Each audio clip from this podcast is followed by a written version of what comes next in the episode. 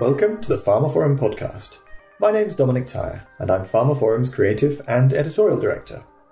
In episode 22, Novartis' Steven Baert talks about how COVID 19 will change the face of company culture, now and in the future. We look at how Novartis' own operations had to change in response to the pandemic and the challenges that presented him as its Chief People and Organisation Officer. Steven also talks about how his company's culture has already changed in response to COVID 19 and what he thinks the virus means for pharma's future working practices. You can find more details of this episode, including a download link for the podcast, and information about other instalments in the series at pharmaphorum.com forward slash podcast. The pharmaphorum podcast is also available on iTunes, Spotify, Acast, and Stitcher where you can find and subscribe to it by searching for pharmaphorum.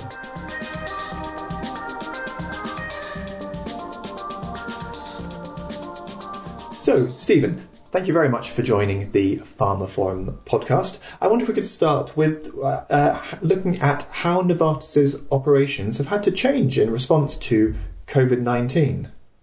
Hi, Dominic. Uh, yes, like I think any company, we also had to make quite some adjustments. For us, there were two things that were very important.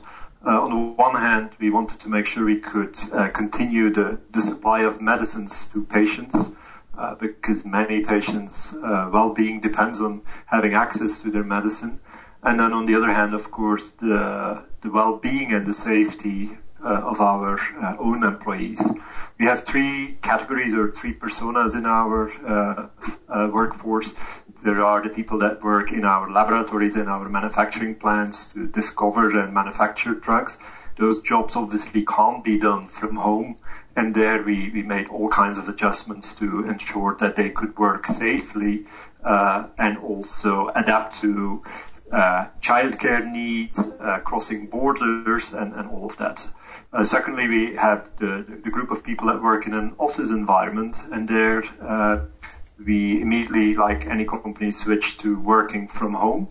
Uh, and we learned a lot along the way uh, what the uh, psychological needs were from our people because what we wanted to do is make sure we take away their stress, their anxiety, so that they feel optimally prepared to focus on uh, coming up with solutions to the challenges that they face because ultimately they are the closest to uh, the customer, they're the closest to the issue, and they have the, the best uh, experience to come up with solutions. And that ranged uh, in, in many ways from uh, practical tips on, on how to work from home and use MS Teams, but also learning possibilities, uh, childcare support, uh, even uh, an app that we launched to help them with their um, mental and physical uh, uh, challenges in, in adjusting to this new environment. And then there is uh, the people that call on our customers who work in the field. Uh, for them, it, it was important that they stayed home so that we don't put an extra burden on the healthcare system because, of course, we call on healthcare practitioners.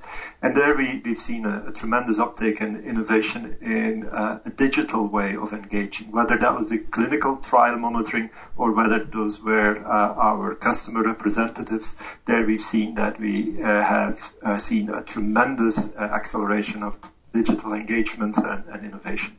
And when did those sort of plans begin to, to kick in? We've seen quite a, a rapid uh, spread, of course, of, of the disease and uh, on, on, a global level. When did Novartis begin um, taking major steps in, in response to the, what became an emerging pandemic? Yeah, as, as a company, uh, we have always had pandemic preparedness plans, um, but as soon as uh, we started uh, to see the situation develop in China, we, we took measures not just to support the organization in China, but also anticipated that this could go uh, global. Uh, a lot of our people uh, have worked uh, previously in vaccines and diagnostics, and so we, we definitely didn't underestimate this. So as of January, we started to learn to experiment And I would say that the experience of managing the situation in China has proven to be a, a real benefit uh, when in March the entire world went into uh, lockdown. Uh, and now, uh, again, the, the, the, China experience is proving to be useful as Europe is gradually returning uh, to the place. Uh, and so, again, we, we, we, we continue to, to use a very careful balance between protecting the health and the well-being of our employees whilst making sure we can continue to supply those medicines. And in, in terms of uh, just that, that point, uh, the protection of the health and well-being of, of your employees, um, as you mentioned, there'll be a large number of uh, Novartis employees working in laboratories or manufacturing. That it's just it's not something that can be done working from home. What what sort of um, protective uh, and safety measures did, did you need to put in place for uh, for those employees? It's interesting. Uh, we have, as a company, a culture of uh, curious, inspired, and unbossed, and this became very, very relevant because, um, first of all, I think it's very important in situations like this to bring back the, the purpose of why are we in existence, and for us, this is of course all about uh, improving and extending people's life. For, for people, it was very important to understand what I do is important and it matters so that they care about I need to make sure that those patients still get those medicines. At the same time, you then see that uh, the, the, basic pyramid uh, of uh, Maslow's needs kicks in. People are worried about their own safety. People are worried about uh, their health, but also of that of their family. We saw schooling uh, closures and you name it. So a lot of the measures were not just about the physical safety, but also creating mental uh, bandwidth, uh, psychological safety for mm. our associates. So of course, in, in, in the labs, uh, we're used to working with uh, protective gear. A lot of our manufacturing sites are sterile environments. So luckily the skills and the familiarity uh, with uh, uh, taking precautionary measures are very high in those environments. But there we had to really make sure that uh, at-risk groups would stay home, that we would have sufficient shift work and backup situations. But also we had to often step in because a lot of the, the workers, their children were suddenly at home. We, we have a lot of sites that are close to a border and cross border workers. And initially it was hard for those people to get uh, across the border. So we had to take some extra measures in terms of childcare support. We even saw a, a situation where some of our office workers uh, helped out in the packaging department voluntarily, mm-hmm. uh, but they wanted to make sure we would continue to ship uh, our products. In uh, our office and our uh, sales organization, one of the first things we did is actually guarantee job safety. Uh, we uh, committed to no layoffs related to COVID. We paused any ongoing restructuring programs because we, we noticed that there was so much stress in the system that we had uh, to already help people by at least giving them some reassurance about job safety. Then we quickly saw that people needed some support with uh, homeschooling for their kids, for example. And there we, we found this uh, amazing uh, non-for-profit uh, Khan Academy.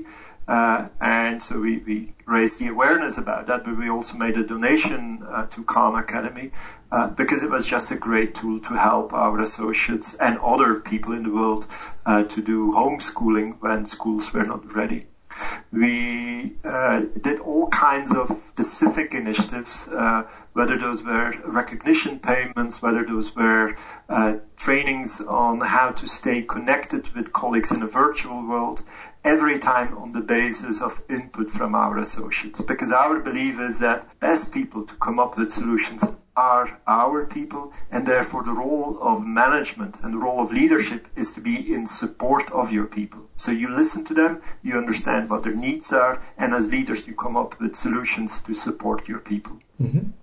And in, in terms of um, maybe ex- expanding the company's workforce or just replacing uh, positions that, that, maybe become vacant, it, is, is Novartis still recruiting? Uh, are you still looking to, to bring new people on, e- even with all this uh, th- this disruption going on? Uh, we are. Uh, we have also at the same time asked our uh, hiring managers to take a critical look.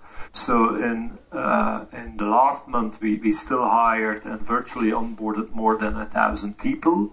Now we, we've asked our managers, as I said, to to take a close look uh, as nobody can anticipate today what the new normal will look like. Will we uh, have a need for, for different skills? Uh, will work fundamentally change?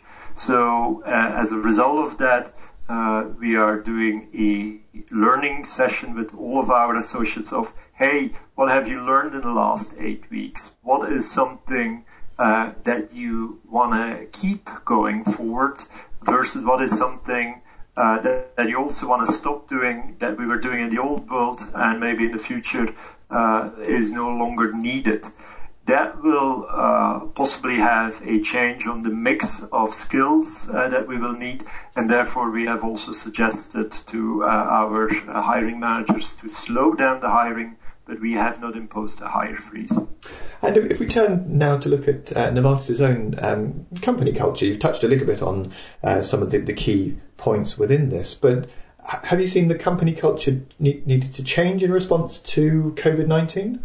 Well, today I would say that I'm super happy and lucky that we uh, embarked on a deep and uh, rigorous culture change program almost two years ago, mm. uh, in the sense that I don't underestimate how much COVID is testing that culture. And we, we see that luckily uh, the, the choices we've made two years ago are starting to pay off. Specifically, we're a business that is all about innovation. We're constantly trying to find uh, solutions to our common enemy, which is disease, whatever disease it is. Mm-hmm. And so therefore our most important uh, asset is uh, the human brain, the innovative thinking of our people. We've been inspired by Dan Pink's Drive uh, book, which basically analyzes what really motivates knowledge workers. And it was interesting to see that a lot of uh, management concepts uh, date back to the industrial revolution, but that in reality for knowledge workers, there's three things that really matter it comes down to uh, a purpose, uh, it comes down to mastery, so developing new skills, and it comes down to uh, a level of autonomy, feeling that you have uh, the possibility to make decisions. We've translated that into uh, inspired, curious, and on boss, uh, which are essential to the company, of course, in combination with integrity. But so for us, being driven by a clear purpose, Secondly, have a learn it all culture where you're constantly hungry to learn new things. And then unbossed is a belief that in today's world that is so complex, the solution is always with the team never with the boss. Uh, there's always more information if you have a diverse team that feels safe and in, included and comes up with ideas. We, have been working hard, therefore, to, to, to build that empowered culture, to uh, install that uh, learn it all uh, mindset and, and stimulate that curiosity and connect our people to our purpose.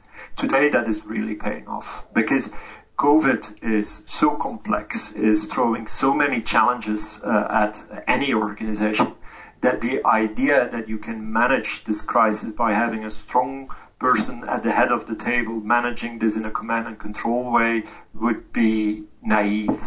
The only way you navigate through this is having uh, 108,000 brains committed to coming up with the many solutions we need for the many challenges that we face. And so a curious mindset, an empowered mindset, uh, and all of that with a commitment to, to a purpose is really proving to be uh, our formula uh, to success uh, uh, during these days. And, and uh, amid all of this crisis, as you say, of, of such complexity, on, on a personal level, what sort of challenges have, have you found you've, you've been pre- presented with in, in your role? I think it's, uh, it, it's it's a very good question, and the initial reflex is uh, fear. I would say of like mm.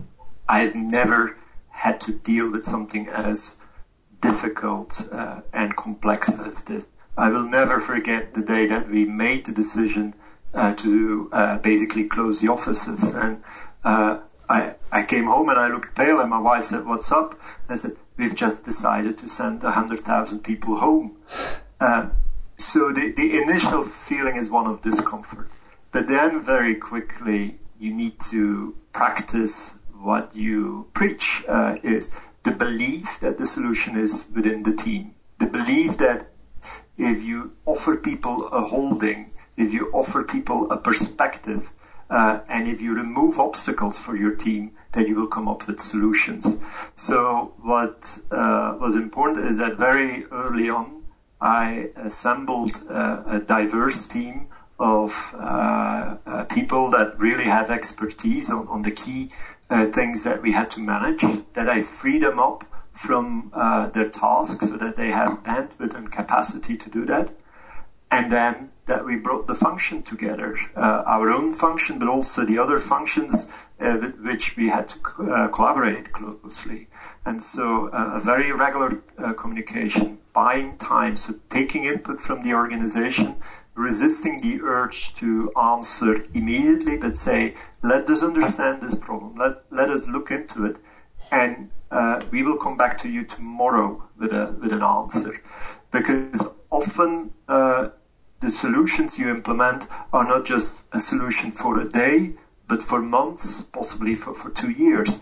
And so it was always important for us to, and for me to find that balance. Mm. Uh, in, in the, to answer your question, I have learned again that you can't do this alone, but that when you have a great team and you ask the right questions and you offer them the support, that you will be, and I was super impressed and surprised by the innovative thinking and, and uh, the creative uh, solutions that, that people come forward with. Thank you, Steven. So uh, I'd like to wind up this episode of the pharmaphorum podcast by uh, asking you to look uh, look into the future and tell me a bit about what impact you think COVID nineteen is going to have on pharmaceutical companies in, in the long term. It's a great question, and I wish I could predict the future. If you had done this podcast four months ago with me, I would definitely not have been able to predict uh, that we would be in this situation today. Uh, but if anything, uh, I think first of all, uh, I believe that the pharmaceutical industry will be part uh, of the solution that we're looking for, whether that's with an antibody, uh, whether that's with an antiviral, or whether that's with a vaccine. Um, specifically in terms of the future of work, uh, I would uh, see a few things. For, for Novartis, it's definitely a reason to uh, double down and accelerate our culture change uh, in, in the sense that learning and that constant curiosity is more important than ever. Uh, that commitment to a purpose uh, and that belief that the solution is with the team is, is more relevant than ever.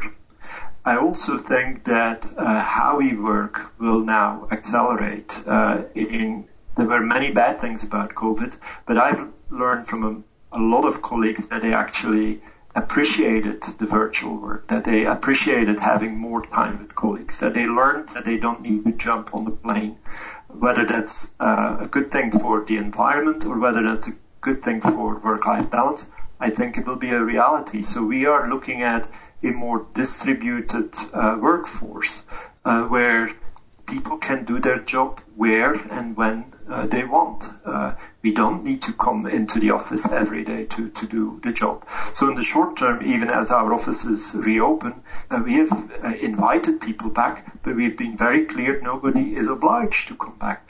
And I think that will continue uh, in, in the future. Uh, I would definitely anticipate that in the years to come, we will see far more distributed uh, work models than, than we've seen before. And, and I'm optimistic about that. Uh, it's great, great to hear some um, uh, positives coming out of the, the current crisis. So, Steven, thank you very much for joining me on the pharmaphorum podcast. Thank you, Dominic. All the best. And that brings us to the end of this episode of the pharmaphorum podcast with Novartis' Steven Baert on how COVID 19 will change the face of company culture. You can find more details of this episode, including a download link for the podcast and information about other instalments in the series at pharmaphorum.com forward slash podcast.